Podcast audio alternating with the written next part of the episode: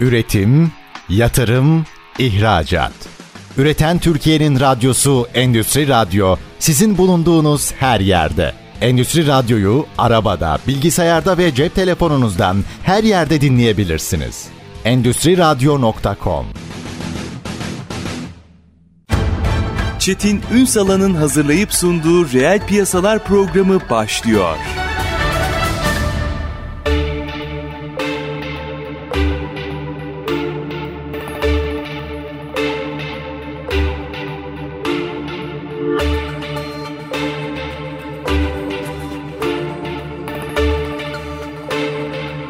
Reel piyasalardan merhabalar. Türkiye'nin gerçek gündeminde birlikteyiz efendim. Bugün Türkiye'nin aslında yenilenebilir enerjisini konuşacağız üst başlık olarak ama e, çok yakın zamanda deniz üstü rüzgar enerjisiyle ilgili izlenecek yol haritası ve bir sanayi envanteri ihtiyacı ortaya konuldu.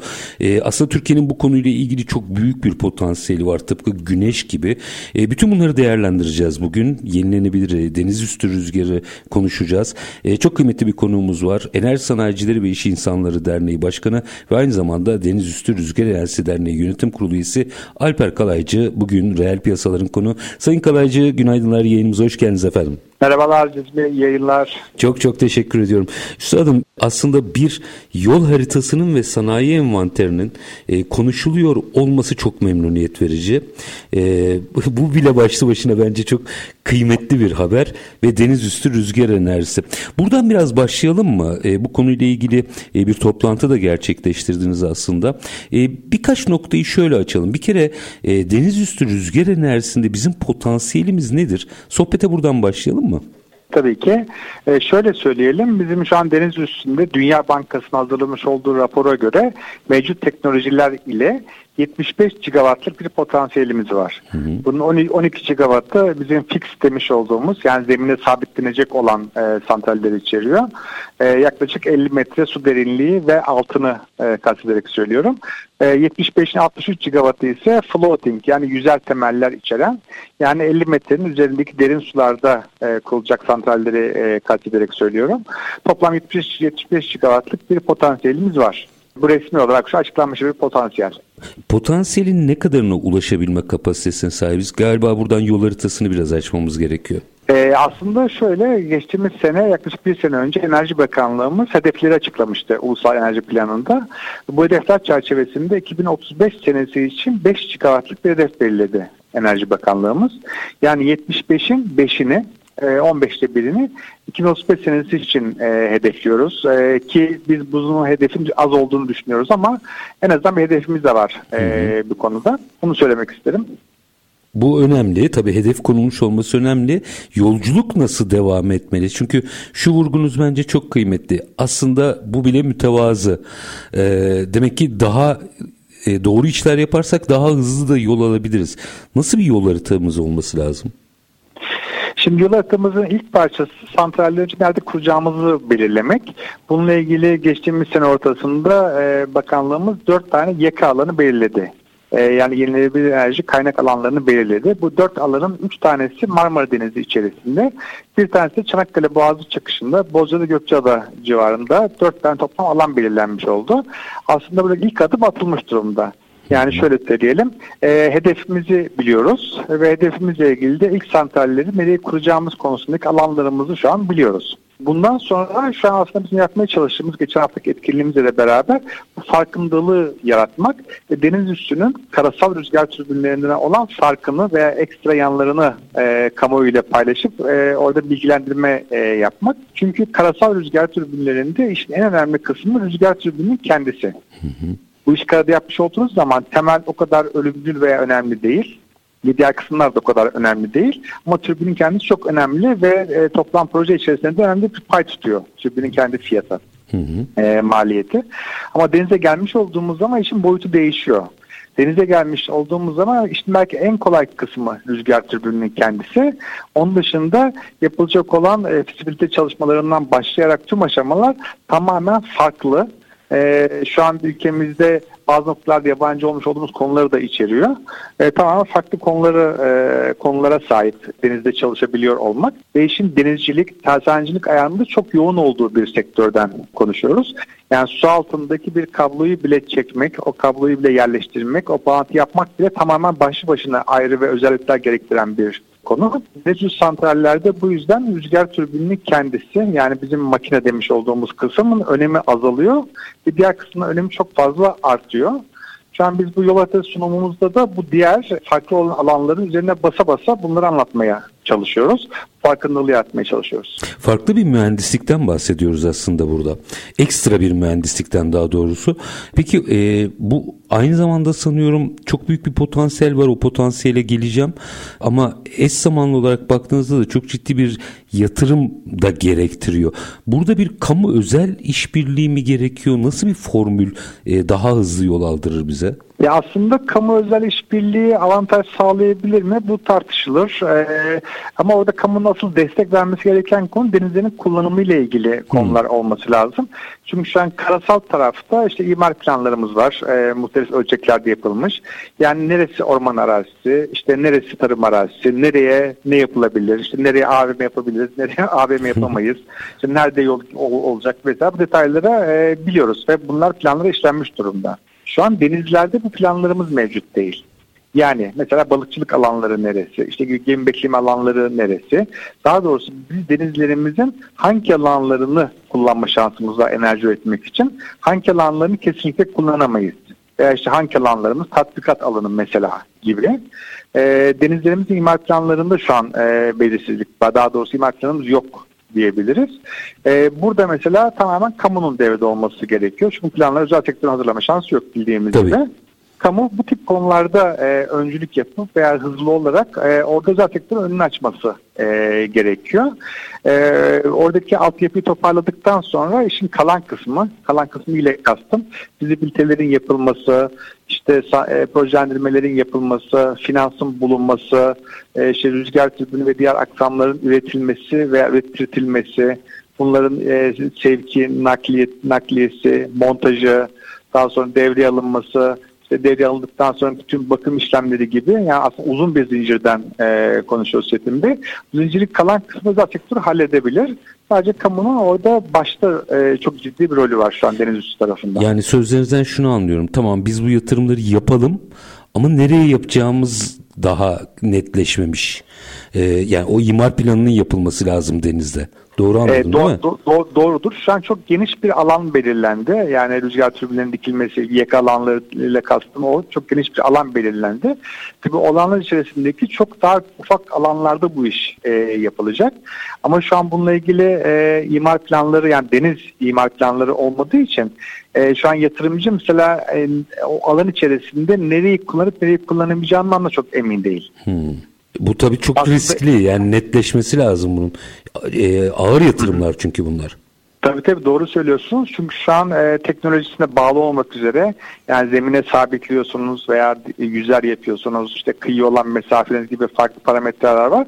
Ama karasal rüzgar türbinlerinden 3-4 kat farklı e, fazla bir maliyetten bahsediyoruz aslında. Yine yol haritanızı incelediğimde e, bir deniz tabanı tahsisinin yapılması ön plana çıkıyor. Burada da e, dünyaya baktığımızda yani bu konuda aktif olan iki ana model gözüküyor. Biraz dinleyicilerimizle paylaşabilir misiniz onu? Yani deniz e, altındaki kablolamadan konuşuyoruz değil mi? Yani evet yani işte e, bu deniz projelerinde aktif olan ülkeler incelendiğinde de iki model gözüküyor orada. Yani bir işte e, merkezi model var. Bir de hibrit model var. Böyle e, aşamalı izin.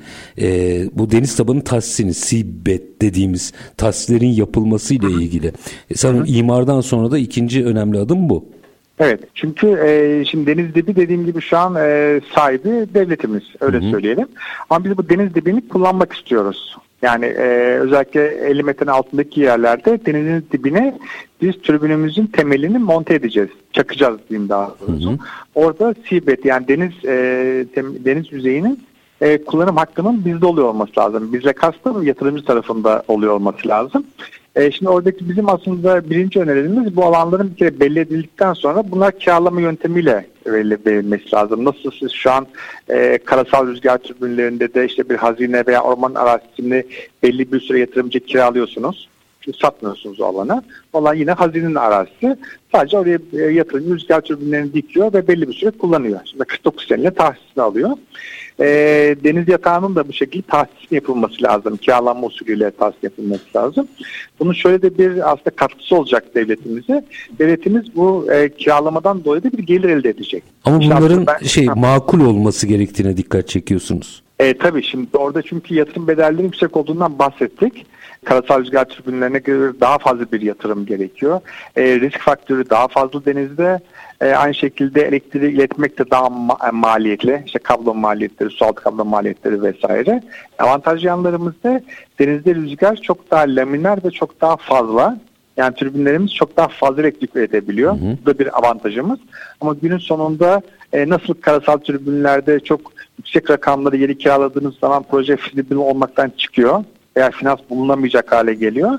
Aynı şekilde deniz yatağı kiralanmasında da e, rakamların yine e, makul seviyelerde olması lazım ki siz bu işin yapılabilmesi için finans bulabilin. Yoksa çok yüksek rakamlar olursa bu sefer finans bulamayacaksınız. Yatırımcı e, bu işe girmeyecek e, ve bu alanları kullanamamış olacaksınız.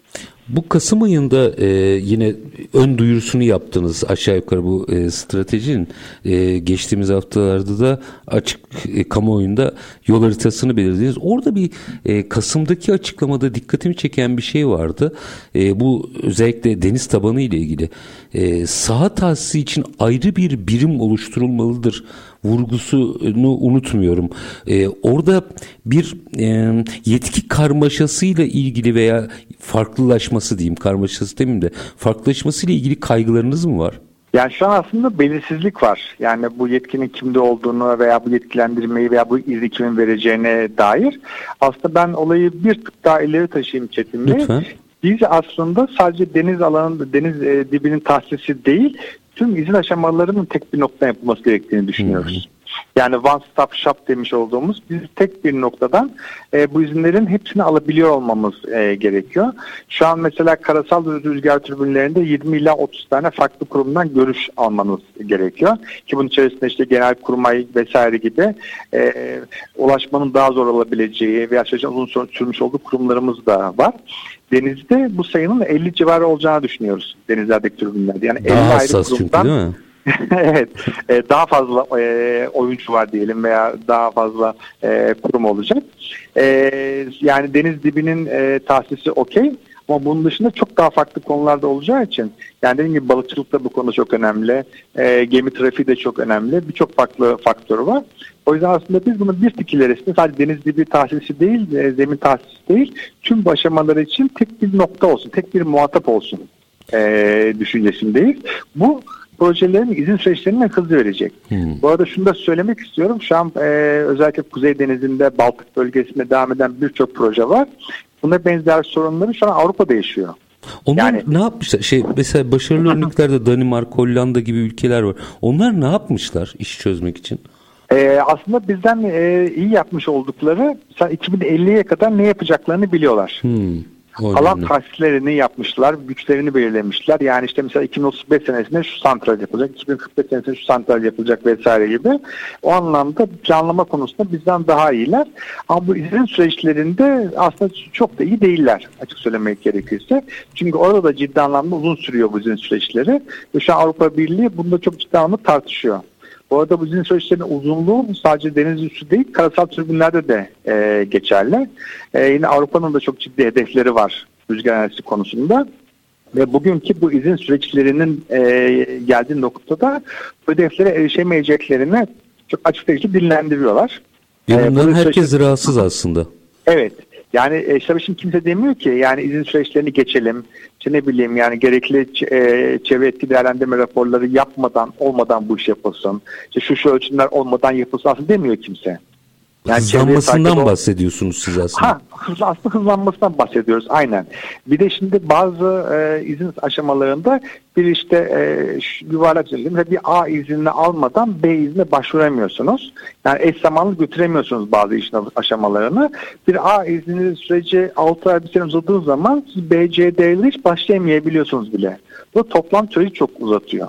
Tabii Orada bu... bazı çok özür dilerim yatırımı Lütfen. ve finansman kullanımını da galiba zorlaştıran unsurlar bunlar. Ee, zorlaştıran yatırımcı soğutan faktörler aslında. E, çünkü yatırımcı mesela e, e, dünyada da bir enflasyonist ortam var. Tedarik zincirinde kırılmalar çok sık değişebiliyor vesaire.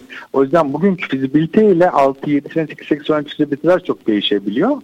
Yatırımcılar tabii ki aslında sabırlı ama bunun da günün sonunda bir sınırı var. O yüzden yatırımcı mesela 3. 4. senede sahaya girebileceğini türbünü dikebileceğini ya dikmeye başlayacağını biliyor olsa çok daha farklı e, yatırımcı grubu da bu işe girebilir.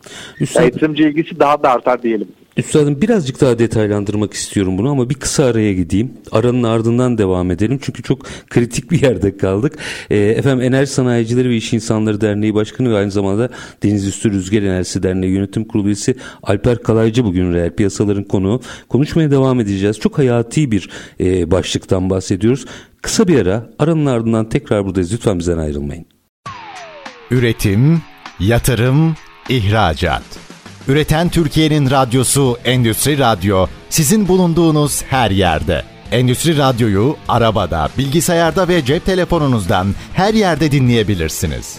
Endüstri Radyo.com Kısa bir aranın ardından reel piyasalarda tekrar sizlerle birlikteyiz efendim. E, deniz üstü rüzgar enerjisine mercek tutuyoruz. E, bu konuyla ilgili izlenecek yol haritası e, açıklandı aslında. E, talepler ortaya konuluyor. Biz de detayları Enerji Sanayicileri ve İş İnsanları Derneği Başkanı ve aynı zamanda Deniz Üstü Rüzgar Enerjisi Derneği Yönetim Kurulu üyesi Alper Kalaycı ile e, mercek altına alıyoruz. Şimdi e, Sayın Kalaycı e, aslında e, bu süreçlerin hızlandırılması gerektiğini ve e, yatırımcıyı birazcık soğutabileceğini olabileceğini ifade ettiniz. Şimdi e, yol haritasının diğer başlıklarına da bakacağım ama tam bu aşamada biraz potansiyeli açmak istiyorum. Çünkü e, geçtiğimiz aylarda sanıyorum 2023'ün son ayları ya Kasım'ıydı ya Aralık'ta Avrupa Birliği'nden bu konuyla ilgili bir açıklama geldi. Ege'nin çok önemli bir destinasyon olduğunu, e, Türkiye'nin Hatta belki Yunanistan'la da işbirliği içinde olabilir bu ama Türkiye'nin e, rüzgar enerjisiyle ilgili Avrupa'nın en önemli tedarikçisi olabileceğini ifade eden açıklamalara şahit olduk. Tam bu aşamada hazır hani demir tavında dövülür derler ya e, bizim tam şimdi ne yapmamız lazım? E, şimdi aslında bu e, Dünya Bankası'nın raporunda çok güzel bir görsel de var Türkiye'yi gösteren. Hatta Ege Denizi'nde biraz daha zoomlanmış bir, e, yakınlaşılmış bir görüntü var. Ege Denizi'nin biz e, kıpkırmızı olduğunu görüyoruz. Kırmızıyla kastım rüzgar hızının yüksek olduğunu aslında e, görüyoruz. E, Karadeniz'de biraz daha az rüzgarımız var. İşte aşağı indiğimiz zaman e, Akdeniz, e, e işte e, Mersin civarında olsun, Antalya civarında olsun biraz daha az rüzgarımız var. Ama Ege Denizi kıpkırmızı. Ege Potansiyeli yüksek yani çok çok yüksek. Yani Hı-hı. çok dehşet e, derecede e, yüksek. O yüzden e, aslında Ege Denizi e, bizim yani görüşümüz bir barış denizi olabilir. Barış Denizi ile kastım ne? Mesela şu an e, e, Kuzey Avrupa'da bazı ülkeler e, enerji adaları adını vermiş olduğumuz ortak projeler geliştirmeye başladılar. Bunların bir kısmının plan projelerini vesairelerini çizdiler ve yakın zamanda sahaya çıkmayı planlıyorlar. Mesela Hollanda, Almanya, Danimarka ortak bir enerji adası yapıp orada hem rüzgarı kullanarak hem güneşi kullanarak hem yeşil hidrojen üreterek bir enerji üretim merkezi hub'ı haline getirdikleri alandan her üç ülkede faydalanacak enerji çekmek anlamında. Bu elektrik enerjisi olabilir, hidrojen enerjisi e, olabilir. Aynı şekilde Norveç, Danimarka'nın ortak bir proje e, planları var. Şimdi e, haritaya baktığımız zaman aslında Ege Denizi bu tip bir enerji adası projesi için çok uygun. Ve bu e, iki ülke arasındaki kardeşliği de arttıracak bir faktör olabilir. Bir sürü sorunu ortadan kaldırabilir bu. E, evet, evet. Yani çok ciddi bir proje olabilir. Bu arada bu projeyle ilgili özel olarak çalışıyoruz. Bunu da altını çizerek belirtmek e, istiyorum. E, böyle bir proje e, hem e, mevcut potansiyelin değerlendirilmesini e, değerlendirilmesi çok ciddi fayda sağlayacak. Hem de demiş olduğum gibi oradaki enerji kaynaklarını her ülkede e, ihtiyacı ölçeğinde e, kullanabilir. Tam bir kardeşlik projesi e, olabilir. Yunan adalarına baktığımız zaman Yunan ana karasına kadar olan kısım neredeyse kıpkırmızı komple. O yüzden Yunanistan'ın da aslında o kadar enerji ihtiyacı da yok şu an. Yani Tabii. Yunanistan oradaki e, deniz üstü potansiyeli e, bazı bilgilere göre 450 gigawatttan konuşuyor. Sadece Ege Denizi'ndeki potansiyeli. E, yani onun hepsini devreye almış olsalar e, herhalde 6-7 veya belki 10 tane Yunanistan yapıyor elektrik enerjisi. 450 gigawatt mı dediniz? 450 gigawatt dedim yani bizim evet. hedef 2050'ye kadar 30 gigawatt olunca 450 çok e, anormal bir rakam. E, bizim 2000, e, 2050 30 gigawatt hedefi şu an bu arada o bizim dillendirdiğimiz resmi olmayan hedef. Tabii tabii. Resmi, resmi olan tek hedefimiz var. 2035 5 gigawatt. Ama yani 450 orada ha. potansiyel varken 30 bile mütevazı kalıyor. E, aslında doğru söylüyorsunuz. Evet yani ben şunu bir rakamla şu anlamda söylüyorum. Yani işin ne kadar e, büyük olduğunu görebilelim anlamında e, söylüyorum. Yani resmin ne kadar büyük olduğunu görebilelim. E, oradaki potansiyelin %3'ünü 5'ini değerlendirmekle çok ciddi yatırım ve işbirliği gerektiren projeler ortaya çıkartacak. E, ve Türkiye ile Yunanistan arasında dediğim gibi bir enerji köprüsü oluşturmak, e, bir kardeşlik adası yapmak ve bu adadan işte hem rüzgara hem de e, deniz üzerindeki güneşten enerji elde etmek, bundan yeşil hidrojen elde etmek ve bunu her iki ülkede de kullanabiliyor olmak gibi mesela projeler çok rahat yapılabilir Ege bölgesi üzerinde konuşuyorum. Yeşil hidrojeni ayrıca açacağım. Oraya bir çentik attım. Çünkü geleceğin e, en önemli başlıklarından biri. E, fakat e, şimdi bu söylediğinizden üzerinde de çalışıyoruz dediğiniz için rahatlıkla soruyorum. Ee, Avrupa Birliği'nden gelen bu açıklamaya baktığımızda ortadaki potansiyelin yüksekliğini de dikkate aldığımızda çok rahatlıkla doğru projelendirirsek Avrupa Birliği belki Avrupa Kalkınma Bankası kaynaklarından bile bunlar tahsis edilebilir. Yanılıyor muyum? E, doğru söylüyorsunuz Çetin Bey. Orada e, aslında bu iş e, tabii yani bizim üzerimizde hükümetler arası bir e, konu. Elbette. E, devletler arası bir konu. Ama iki devletin bu konuda e, niyeti olduğu sürece e, hele e, Ege Denizi'ndeki bir proje finans bulmak işte sorun olmaz. Yani finans bulmak işin en kolay tarafı e, haline dönüşür. Teknik sorunlar çözüldükten sonra e, dediğim gibi çok ciddi bir kardeşlik projesi olacağını düşünüyorum ben. Müthişsiniz. Yine yol haritasına baktığımızda yineliyorum yeşil hidrojeni özellikle açacağım. E, yol haritasına baktığımızda işte bütün bunlar var. İzin sürecin kolaysa finansman modelleri vesaire. Limanların geliştirilmesi başlığı dikkatimi çekti. E, biraz ilişkisini anlatabilir misiniz? Yani şu an ülkemizde aslında birçok limanımız var e, ve denizcilik, denizcilik sektöründe aslında iyiyiz. E, bu anlamda bir sıkıntımız yok. Ama buradaki limanların bir kısmını bizim üretim limanı haline getirmemiz e, gerekiyor.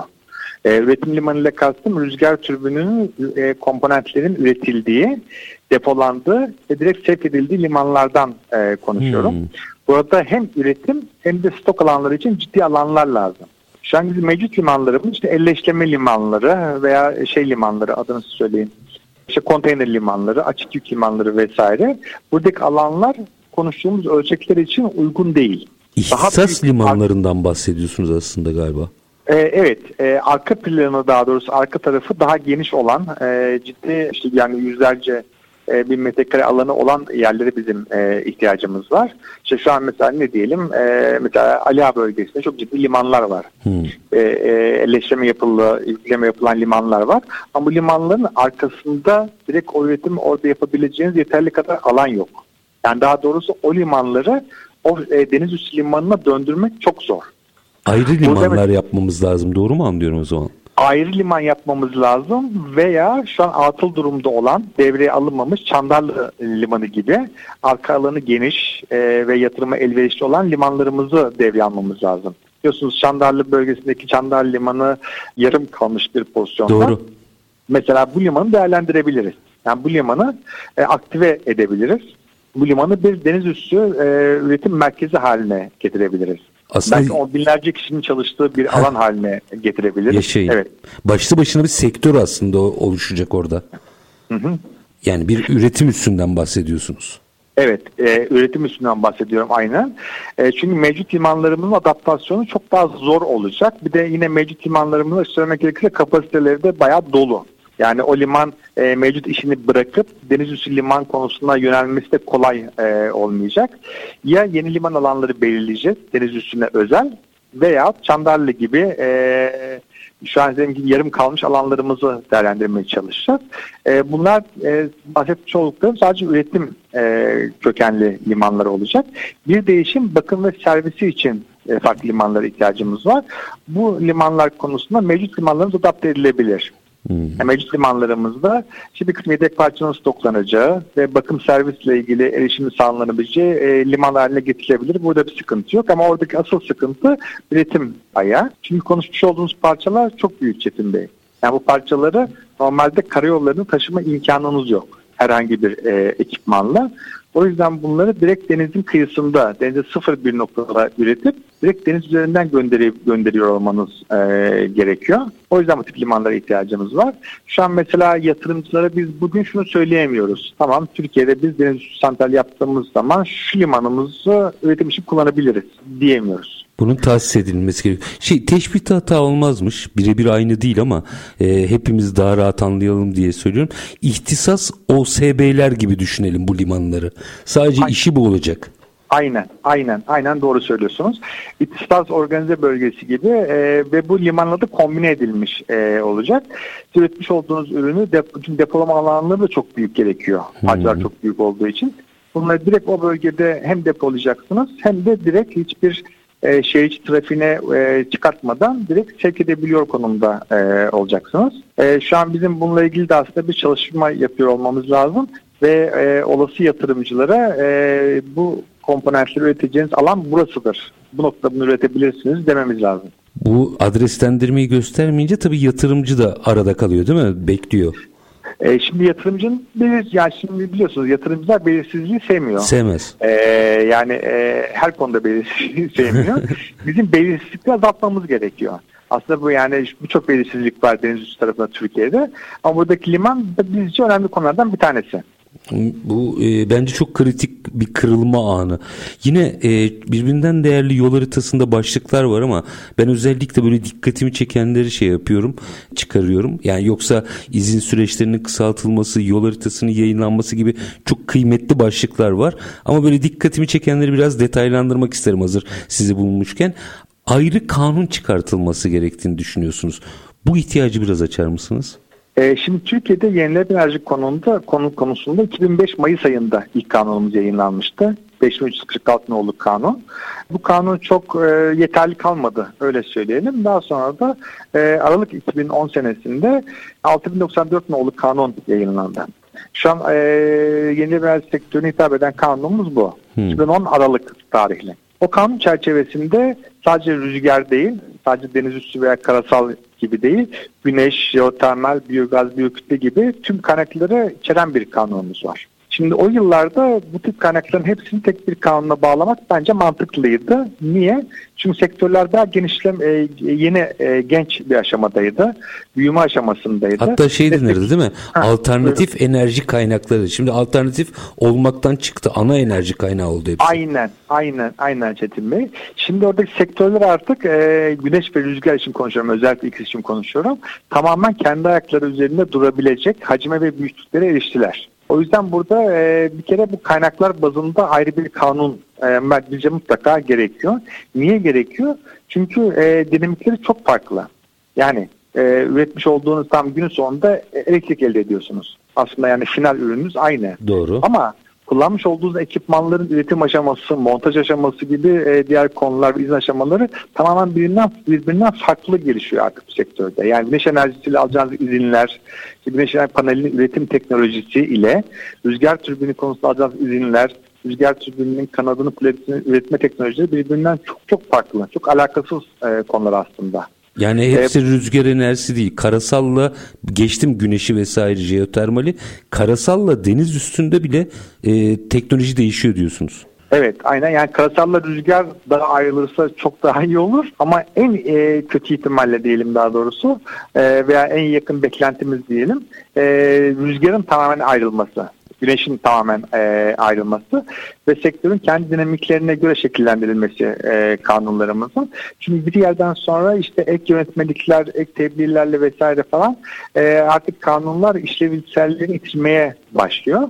Bir de tüm kaynakları tek bir kanun kapsadığı için yaptığınız bir değişiklik mesela rüzgar tarafında çok olumlu e, yansıyor. Ama güneş enerjisi tarafında olumlu yansımıyor. Hmm. Tekrar söylüyorum dinamikleri çok farklı, yatırımcı portföyü bile çok farklı e, bu sektörlerde. E, o yüzden kanunlarımızı benim biz artık bir an önce ayrılması gerektiğini düşünüyoruz. Eğer rüzgar enerjisinde hem deniz üstü hem karasalı ayrı yapabilirsek çok daha e, şık, çok daha esnek olur. E, ama en kötü ihtimalle rüzgar ve güneşi bir kere mutlaka ayırmak lazım diğer kaynaklardan diye düşünüyoruz. E, şimdi bir, bir araya daha gideceğim. E, aranın ardından e, yine bir başlığı daha açmanızı rica edeceğim. Şimdi e, bu arada dinleyiciler, sevgili dinleyicilerimiz yanlış anlaşılmasın. Çok uzun bir yol haritasından bahsediyoruz ki keza içinde kadın çalışma kotasından iş sağlığı güvenliğine, balıkçılıkla etkileşimine kadar birçok detay var. E, yani bir kere hani sadece sorduklarımdan ibaretmiş gibi bir algı çıkmasın diye özellikle bunun altını çiziyorum. E, ben sadece burada kırılma noktalarını birazcık e, Sayın Başkan'la özellikle açmak istiyorum. Mesela bunlardan bir tanesi de ben soruyu sorayım e, dönüşte yanıtını alalım. Önemsediğim yani yolculukta kritik olduğunu düşündüğüm başlıklardan biri de mühendislik firmaları teşvik sistemi. E, bu, burayı da birazcık detaylandırıp buradaki ihtiyaçlara da e, bakmak gereğini düşünüyorum. Ama müsaade edin minik bir araya gidelim. Aranın ardından açalım bu konuyu. Efendim Enerji Sanayicileri ve İş İnsanları Derneği Başkanı aynı zamanda Deniz Üstü Rüzgar Enerjisi Derneği Yönetim Kurulu üyesi Alper Kalaycı ile birlikteyiz. E, Deniz Üstü Rüzgar Enerjisini konuşuyoruz. Bu alanda özellikle Ege'de Türkiye'nin müthiş bir potansiyeli var. E, doğru değerlendirilirse işin rengi tamamen değişebilir. Biz nasıl değişeceğini konuşuyoruz. Kısa bir ara lütfen bizden ayrılmayın. Üretim, yatırım, ihracat. Üreten Türkiye'nin radyosu Endüstri Radyo sizin bulunduğunuz her yerde. Endüstri Radyo'yu arabada, bilgisayarda ve cep telefonunuzdan her yerde dinleyebilirsiniz. Endüstri Radyo.com Kısa bir aranın ardından reel piyasalarda tekrar sizlerle birlikteyiz. Konumuz deniz üstü rüzgar enerjisinde izlenecek yol haritası. Konuğumuz Enerji Sanayicileri ve İş İnsanları Derneği Başkanı Deniz Üstü Rüzgar Enerjisi Derneği Yönetim Kurulu üyesi Alper Kalaycı. Şimdi Sayın Kalaycı yol haritasına şöyle bir baktığımızda e, bir kere e, ayrı bir liman ayrı bir yasa ihtiyacı. Bütün yol haritasının maddeleri bunlardan ibaret değil. Tekrar altını çizeyim. E, ben böyle sadece dikkatimi çeken ve kırılma noktasında olanları özellikle değerlendirmenizi açıyorum. Bunlardan bir tanesi de işin sürdürülebilirliği açısından mühendislik firmalarının teşvik sistemi e, maddesi. Burayı biraz açar mısınız? E şöyle açalım. Şimdi biliyorsunuz ülkemizde yatırım teşvik sistemi mevcut. İşte ülkemiz farklı bölgelere ayrılmış durumda. Yapacağınız yatırım tutarına bağlı olmak üzere makine ekipman yatırımı, bina yatırımı vesaire farklı teşviklerden faydalanabiliyorsunuz. Burada bir binası olmayan veya olamayacak veya işte bir büyük makine ekipmanı olmayan veya olamayacak mühendislik firmaları ile ilgili teşvik mekanizmasının da olması gerektiğini düşünüyorum. Bu arada bu düşüncemiz sadece aslında deniz üstü özelinde değil genel bir e, istek beklenti. E, çünkü e, işte 100 bin metrekare arsa üzerinde 50 bin metrekare kapalı olan bir bina yapıp büyük bir yatırım yaptığınız zaman teşvik mekanizmasından faydalanabiliyorsunuz. Hı. Ama şu an Türkiye artık beyin gücünü satabilir durumda yani hizmet üretebilir ve satabilir durumda. E, mühendislik satabilir durumda dünyaya. E, burada da aynı bu yatırım teşviklere benzeyen ama hizmet ihracatına yönelik ekstra bir teşvik olması gerektiğini düşünüyoruz. Hmm, bu bambaşka bir ihracat. İç kalemi ihracatından yani ayrı bir ihracat kaleminden bahsediyorsunuz aslında. Evet yani hizmet ihracatından aslında bahsediyoruz. Çok daha Mesela kıymetli bu arada. Know-how'ı e, direkt akılda. Aynen aynen e, ve daha e, katma değeri çok daha fazla e, yüksek. Şimdi mesela öyle bir e, mühendislik bürosu için veya diyelim veya mühendislik ekibi için çok büyük bir yatırım gerekmiyor. Yani işte 10 milyonlarca dolarlık binalar, işte vinçler vesaire falan filan gerekmiyor. Ee, onların sadece beyin güçlerini kullanabilmesi için ekstra e, teşvik, teşvik edilmesi e, gerekiyor. O zaman çok daha e, yarışmacı olabiliriz e, dünya pazarında. E, tekrar şunu da e, özellikle adresiyerek söylemek istiyorum. Bu e, konu sadece rüzgar enerjisini kapsamıyor benim şahsi görüşüm. E, diğer tüm kaynakları da e, kapsıyor. Tabii. Yani yatırım teşvik e, bence bu da bir yatırım. Yani insana yapılan bir e, yatırım. Yatırımı sadece işte bir bina, bir vinç olarak algılamamak lazım diye düşünüyorum. Sayın Başkan o kadar kıymetli bir şey söylüyorsunuz ki biz aslında daha yazılımın böyle olduğunu yeni e, anladık. Onu da işte hizmete, hizmet ihracatı kapsamına aldık. Mühendislik çok iyi bir potansiyelimiz var değil mi? İyi mühendislerimiz var. Ee, bunu rahatlıkla bir ihraç kalemi, hizmet kalemi haline dönüştürebiliriz. Ne dersiniz? Ya ben burada şunu da söyleyeyim yani bu konuda şu an ciddi aslında çalışan firmalarımız var. Mesela hmm. İtalya'daki bir e, yüzer temelli rüzgar türbününün dizaynını yapan Türk mühendisler var. Türkiye'deki bir firma bunun mühendis dizaynlarını yapıyor. Yani e, aslında bu nasıl diyelim yani çok da belki bilinmeyen bir e, konu. Şu an daha ülkemizde sıfır noktası olan sektörden konuşuyoruz aslında. Ama bu sektörde bile bu konuda denizcilik kültürünün de gel vermiş olduğu bir artıyla oradaki e, floating temellerin, yüzer temellerin dizaynını yapan ve bu dizaynı sahada uygulayan firmalarımız var şu an ülkemizde. Çok kıymetli e, bir şeyden bahsediyorsunuz. E, bu işin mühendislik tarafı ama aynı zamanda mesela yol haritasında dikkat çektiğiniz bir eleman ihtiyacı da var. Bu DRES projelerinde kullanılacak. Orada ne yapmamız lazım? Meslek yüksek okulları mı, meslek liseleri nasıl bir entegrasyon e, öngörüyorsunuz? Ya şimdi aslında bu ara eleman eksikliğine geliyoruz yine biz. Sanayinin hepsinin e, sorunu. Aynen. Sadece deniz tarafının, karasal tarafını değil. Aslında şu an bugünlerde genel bir sorun. Bu arada şunu da altını çizmek lazım mutlaka. Bu aslında Türkiye'nin de bir sorun değil şu an. Hı hı. Bu dünyanın, dünyanın bir sorunu. Yani ben e, Avrupa'da birçok ülke biliyorum. Orada da çok ciddi anlamda e, ara eleman sıkıntısı var. Tabii şimdi orada meslek liseleri tabii ki önemli. E, bence iki yıllık meslek yüksek okulları da çok e, aşırı derecede önemli. Yani tekniker pozisyonda e, eğitim veren okullar da çok önemli. Şimdi deniz üstü rüzgar enerjisinde şöyle bir şey var. Bir kere karasal taraftaki yeterliliklere sahip olmanız gerekiyor. Bunun dışında denizle ilgili ekstra yeterliliklerinizin olması e, gerekiyor. Yani e, seviye olarak bir tık daha yukarıda olmanız gerekiyor. Eğitim seviyesi anlamında işte veya kişisel özellikler e, anlamında. Şu an biz karasal tarafta bile açıkçası eleman sıkıntısı yaşıyoruz. Güneş enerjisi tarafında bile eleman sıkıntısı yaşıyoruz. O yüzden deniz tarafında eleman sıkıntısı yaşayacağımız şu an aslında aşikar. Ee, Bugünden önlem almak gerekiyor anladığım kadarıyla. Ee, Aynen bugünden önlem almak gerekiyor. E, bugünden orada e, gençlerimizi yetiştiriyor olmamız gerekiyor. İşte biz bu e, yapmış olduğumuz e, yol haritalarıyla e, bilgilendirmelerle farkındalık yaratarak en azından bununla ilgili e, nasıl diyelim büyüklerimizi diyelim veya kanun koyucuları diyelim bir şekilde e, haberdar etmeye çalışıyoruz. Kendi çapımızda bazı işte mesela e, Bandırma bölgesinde bir eğitim alanı için şu an çalışmalarımız var. Norveçli bir firmayla e, ortak. O projemizi mesela gerçekleştirebilirsek e, Bandırma bölgesinde Norveçli bir eğitim firmasının know-how'ını, bilgi, bilgisini kullanarak orada bir eğitim merkezi açma planlarımız var. E, bunları da sağ indirmeye çalışıyoruz. E, önümüzde konuşmuş olduğum 75 GW'a hazırlık yapmamız lazım bizim bugünlerden. Müthiş. buradaki eğitimlerde şey olmayacak Çetin Bey. Böyle işte mesela bir iki haftalık eğitim verdim sonra sahaya çıktım falan olmayacak. Bunlar çok daha uzun süreli e, eğitimler olacak e, yeterlik seviyeleri fazla eğitimler olacak. O yüzden bunlara şimdiden başlamak lazım yavaş yavaş. Yani örgün eğitim dediğimiz aslında birebir e, yani normal diploma alınabilecek eğitimlerden bahsediyoruz. Böyle bir kursumsu bir şeylerle bu işi halletmek veya sertifika programlarıyla halletmek çok da mümkün değil anladığım kadarıyla. Mümkün değil. E, örgün öğretim tarzında olmasa bile, olamasa bile en azından yakın zamanda en azından belli bir yeterliliğe sahip. Yani hmm. mesela bir meslek okulunun elektrik bölümünden, mekanik bölümünden mezun birisine eğitilmesi en azından çok daha kolay e, olacak. Ama yine aylarca sürecek bir eğitim programından e, bahsediyoruz. Yani birkaç günlük bir sertifika programından bahsetmiyoruz. Tam emek işi bu ee, ama işte getirisi de o kadar büyük. Bu getirilerden biri de şimdi deniz üstü rüzgarı konuşurken daha önce sizde bu konuyla ilgili aslında bir e, konuşmuştuk. Yeşil hidrojen. Belki de bunun çıktıları içerisinde en az konuşulan ama belki de en çok konuşulması gereken başlıklardan biri bütün dünya yeşil hidrojeni önceliklemiş vaziyette. Özellikle bu iklim krizi ve benzerinde doğan ekonomi perspektifinde deniz üstü rüzgar enerji santralleri ve e, yeşil hidrojen ilişkisi biraz açar mısınız? Şimdi şöyle söyleyeyim bir kere e, e yeşil hidrojen üretimi için e, iki tane temel kaynağa ihtiyacınız var. Bir tanesi su, bir tanesi elektrik enerjisi. Hı hı.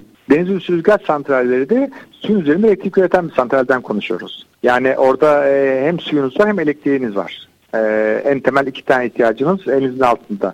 Ha suyun tuzlu okey ama bunların çözümü var. Arıtılabilir artık. Ha, evet, evet. E, kullanılabiliyor. Bunun için de e, ne lazım? Elektrik enerjisi lazım. Ve onu da o noktada üretiyor e, oluyorsunuz. O yüzden temiz su kaynaklarını da kullanmadan denizdeki suyu kullanarak bunu üretme şansımız var. E, hidrojeni aslında biz şöyle konumlandırıyoruz. E, hatta onu bu haftaki sunumumuzda da bir görselle e, göstermeye çalıştık. Biz önümüzdeki yıl dönemlerde özellikle büyük ölçekli taşıma, e, ulaştırma sektörünü yani gemi, kargo gemileri vesaire gibi hidrojenle çalışacağını da öngörüyoruz. Yani dizel motorlar yerine hidrojen ile e, Çok güzel, doğru bir tespit aslında. Hı hı. E, mesela bu gemiler için deniz rüzgar santralleri aslında bir e, dolu noktası olacak. Yani seyahat esnasındayken deniz üstü rüzgar santralinin olduğu bölgeye yanaşacak. Oradaki üretilmiş hidrojeni alacak ve ona devam edecek gemi. Akaryakıt yani, istasyonu yani aslında. E, evet, evet. yani siz e, denizde üretmiş olduğunuz hidrojeni e, başka şekilde taşımak zorunda kalmayabilirsiniz. En azından bir kısmını taşımak zorunda kalmayacaksınız. Bunu bir şey bir sıkıştırılmış e, tanklarla veya işte bir hattıyla falan taşımadan direkt üretildiği noktada akaryakıt istasyonu gibi oraya gemi yanaşıp e, hidrojenini alacak ve yoluna e, devam edecek. Bu yatırımı Mesela, çok daha feasible yapmaz mı?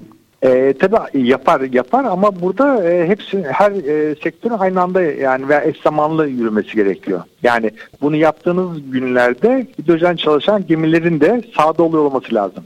Yani bir ihtiyaç, ihtiyacın da ortada oluyor olması lazım tabii ki. Çok uzak değil sanki Sayın Başkan. Nasıl? Ee, belki burada bir 5 dakikamız var.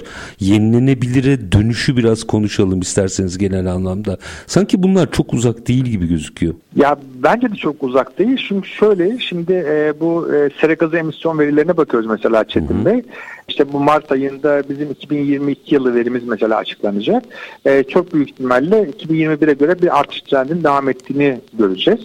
E, şu an biz Türkiye Cumhuriyeti olarak sera gaz emisyonlarımızı arttırarak devam ediyoruz. Hmm. Yani daha onu durdurma veya düşme noktasına gelemedik. Ama günün sonunda biliyorsunuz 2053 senesinde de bunun sıfırlama iddiamız var. Doğru. E, oradaki e, dersimiz çok büyük. E, ev ödevimiz çok çok fazla.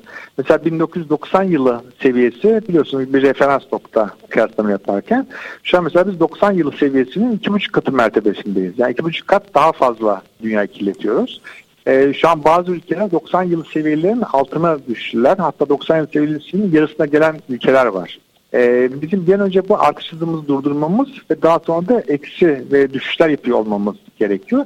İşte burada e, tüm karbon kaynaklı e, enerji tüketimimizi azaltmamız ve bir, bir günde sıfırlamamız gerekiyor. O yüzden bununla ilgili e, deniz üssü önemli bir e, potansiyel. Ulaştırmanın çünkü ciddi bir payı var e, enerji salımlarında. Bu sadece e, ulaştırma derken yani şehirler arası otobüsleri işte şehir içi ulaşımları kastetmiyorum. Global taşımadan aslında Tabii. bahsediyorum. Yani demin bahsettiğimiz olan büyük kargo gemilerinden vesaire e, konuşuyorum. Çok ciddi orada bir enerji tüketimi var ve çok büyük ciddi bir kirletici e, faktörü var. Ticari Deniz... malların çoğu zaten denizden gidiyor. Evet evet. Hı hı. E, e, oradaki e, kısmın bir kısmını en azından oradaki e, kirliliğin bir kısmını bu temiz yeşil hidrojenle elde e, durdurabilirsek çok büyük bir kazanç olacak e, bizler için. E, ve tekrar söylüyorum o noktada üretmiş olduğunuz elektriği veya hidrojen taşımadan direkt olduğu noktada e, müşteriniz hazır olacak. Öyle söyleyelim yani. Mesela orada bunu yaptığınız zaman elektrik, elektrik taşımak zorunda kalmayacağınız için karaya, e, kıyıya e, odan da avantajlarınız olacak.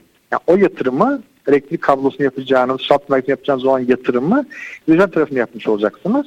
E, deniz üzerinde e, bir istasyon ve tamamen her şeyden bağımsız bir istasyondan aslında e, konuşuyorum.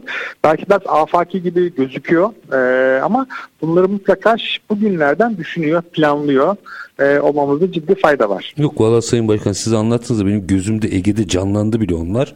Ee, yani çok çok olası olabilir, yapılabilir şeyler. İki dakikada şu meseleyi üst başlığa taşımak istiyorum. E, sizin Ensia'da temiz enerji kümeniz var. E, evet. Bunu çok önemsiyorum ben. E, dünyada zaten bir yolculuk var. Hatta Ukrayna-Rusya savaşı ile birlikte Avrupa'nın enerji ihtiyacında hızlandığını da görüyoruz. Yenilenebilir enerji veya temiz enerji diyelim oraya doğru. Hala onların da sıkıntıları var ayrı konu ama e, niyet hızlandı. Bu açıdan baktığınızda dünyanın en şanslı coğrafyalarından birindeyiz herkes gündem dışı tutsa bizim gündemde tutmamız gerekiyor. Ne yapmamız lazım? Hadi iki dakikada böyle bununla ilgili bir yol haritası alayım öyle veda edeyim size. Evet. Yani şu an aslında bizim gelmiş olduğumuz nokta elektriksel kurulu güç anlamında çok kötü değil. Hı hı. Yani işte 11.2 gigawatt gibi güneş, işte 12 gigawatt yakın rüzgar enerjisi kurulu gücümüz var ülkemizde. Ee, rüzgar güneşin dışında jeotermal ve barajlı akarsu hidroelektrik saydığımız zaman %55 mertebesindeyiz kurulu güç içerisinde. Elektrik üretiminde %40'ın üzerindeyiz. Yani dünya ortalamaların aslında e, ortalamalara göre fena bir noktada değiliz. Hı hı. Ama işte bahsettiğimiz gibi coğrafik olarak çok büyük avantajlarımız var. Şu an biz bu %55'i %100 yapabiliriz. %100 hatta %110 yapabiliriz. Hepsi Onu var. Ihraç, ihraç edebiliriz. Ya, evet. Yenilenebilir enerji başlığı altında sayılabileceklerin neredeyse tamamı var bizde. Aynen, aynen çok doğru söylüyorsunuz. Çünkü mesela biz e, hep söylüyorum ben yurt dışındaki etkinliklerde falan da söylüyorum. Mesela bazı ülkeler rüzgar ülkesi veya güneş Hı-hı. ülkesi, işte İzlanda gibi jeotermal e, ülkesi. Aslında biz hepsiyiz. Yani jeotermal ülkesiyiz de, güneş ülkesiyiz de, rüzgar ülkesiyiz aslında. Öyle baktığımız zaman tüm kaynakların olması büyük bir avantaj. Ve bizim ülkenin coğrafyası var şöyle bir avantajımız var. Biz uzun yıllar boyunca ülkemizin doğusunda barajlardan elektrik üretip ülkemizin batısına taşımak zorunda kaldık. Niye? Çünkü nüfus ve sanayi ülkemizin batı kesiminde. Hı hı. Yani elektrik tüketimi yoğun olduğu kesim ülkemizin batısında. Ama şu an mesela bir rüzgar, bir güneş haritasını karşımıza koyduğumuz zaman hele bir jeotermal haritasını karşımıza koyduğumuz zaman şunu görüyoruz. Konuştuğumuz kaynakların yoğunlaştığı alanlar da bizim ülkemizin nüfusu ve sanayisinin olduğu yerler ve oraya çok yakın bölgeler. Yani bu kaynakları kullandığımız zaman e, işte böyle yüzlerce belki bin kilometre elektrik taşımak zorunda da kalmayacağız. Tüketim noktasına olabildiğince yakın hatta tüketim noktasının olduğu yerde üretim yapma Hatta yüzde e, var. %20'lere yakın kayıp kaçak da cebimizde kalacak. Tabii tabii işte aynen yani. Teknik e, kayıp kaçaktan bahsediyorum. Zamanında bunu taşımak zorunda kaldık. O günün şartlarında o barajları yapmak doğruydu. Ee, ilk yapılmış o barajlarımız Hı-hı. zamanında öyle söyleyelim. Ama işte bugün e, teknolojide işte dediğim gibi rüzgar hızına bakıyorsunuz ülkemizin işte Trakya bölgesinden başlayıp İstanbul'da içimini alan tüm Ege sahillerimiz çok güzel potansiyel. Şimdi nüfus da burada, sanayi de burada, tüketim de bu noktada. Jeotermal kaynaklarına bakıyoruz yine Ege bölgesi ön çıkıyor jeotermal kaynaklar konusunda. E, bu kaynaklarımız şu an tüketimin olduğu yerlere çok yakın ve dediğim gibi üst üste e, biniyor. Bu da bizim için ayrı bir şans. Yani bu kaynakların yoğun olduğu bölge ülkemizin e, nüfus ve sanayisinin çok zayıf olduğu yerler de olabilirdi mesela. Tabii. Yani öyle de denk gelebilir diyelim. Ama şu an bizim öyle de bir şansımız var Allah'tan gelen. Şansı değerlendiriyor olmamız lazım. Ve temiz enerjinin şöyle bir avantajı var. Ee, özellikle burada biraz da güneş enerjisi ön plana çıkıyor. Hı hı. Tabana yayılmaya çok müsait kaynaklar bunlar veya tüketimin olduğu yerde üretmenin çok daha artık kolay olduğu kaynaklar. O zaman demin bahsetmiş olduğunuz gibi kayıp, kaçak vesaire dertleriyle de uğraşmayacağız. Demokratik bir, enerji türleri bunlar. Herkesin ulaşabileceği. Aynen, aynen. Herkesin eşit şartlarda ulaşabileceği e, çok demokratik şeyler. E, ve burada e, şu an mesela güneş potansiyelimizi bence kullanamıyoruz. Mesela 2035 senesinde bizim yaklaşık 53 gigawattlık hedefimiz var. Şu an biz daha 11.3'lerde falanız yani. Ve şu an kurulum hızımıza bakıyorum. Bizim kurulum hızımızı minimum 2-2,5 kat yapmamız gerekiyor. Ama bunun için evet. E, bunun için çok mücadele ediyorsunuz biliyorum. E, bizler de takip ediyoruz. Ama e, bu detayları da bizlerle paylaşıyor olmanız ayrıca çok kıymetli. Çok teşekkür ediyorum. Son bir cümle alayım öyle veda edeyim size. Ee, şöyle söyleyelim, e, ülkemiz çok şanslı bir coğrafyada çok güzel e, doğal kaynaklarımız var. Biz hidrokarbon kaynaklarına bağlı olmadan tüm enerjimizi elektrik enerjisi ve diğer tüm enerjimizi üretme şansımız var.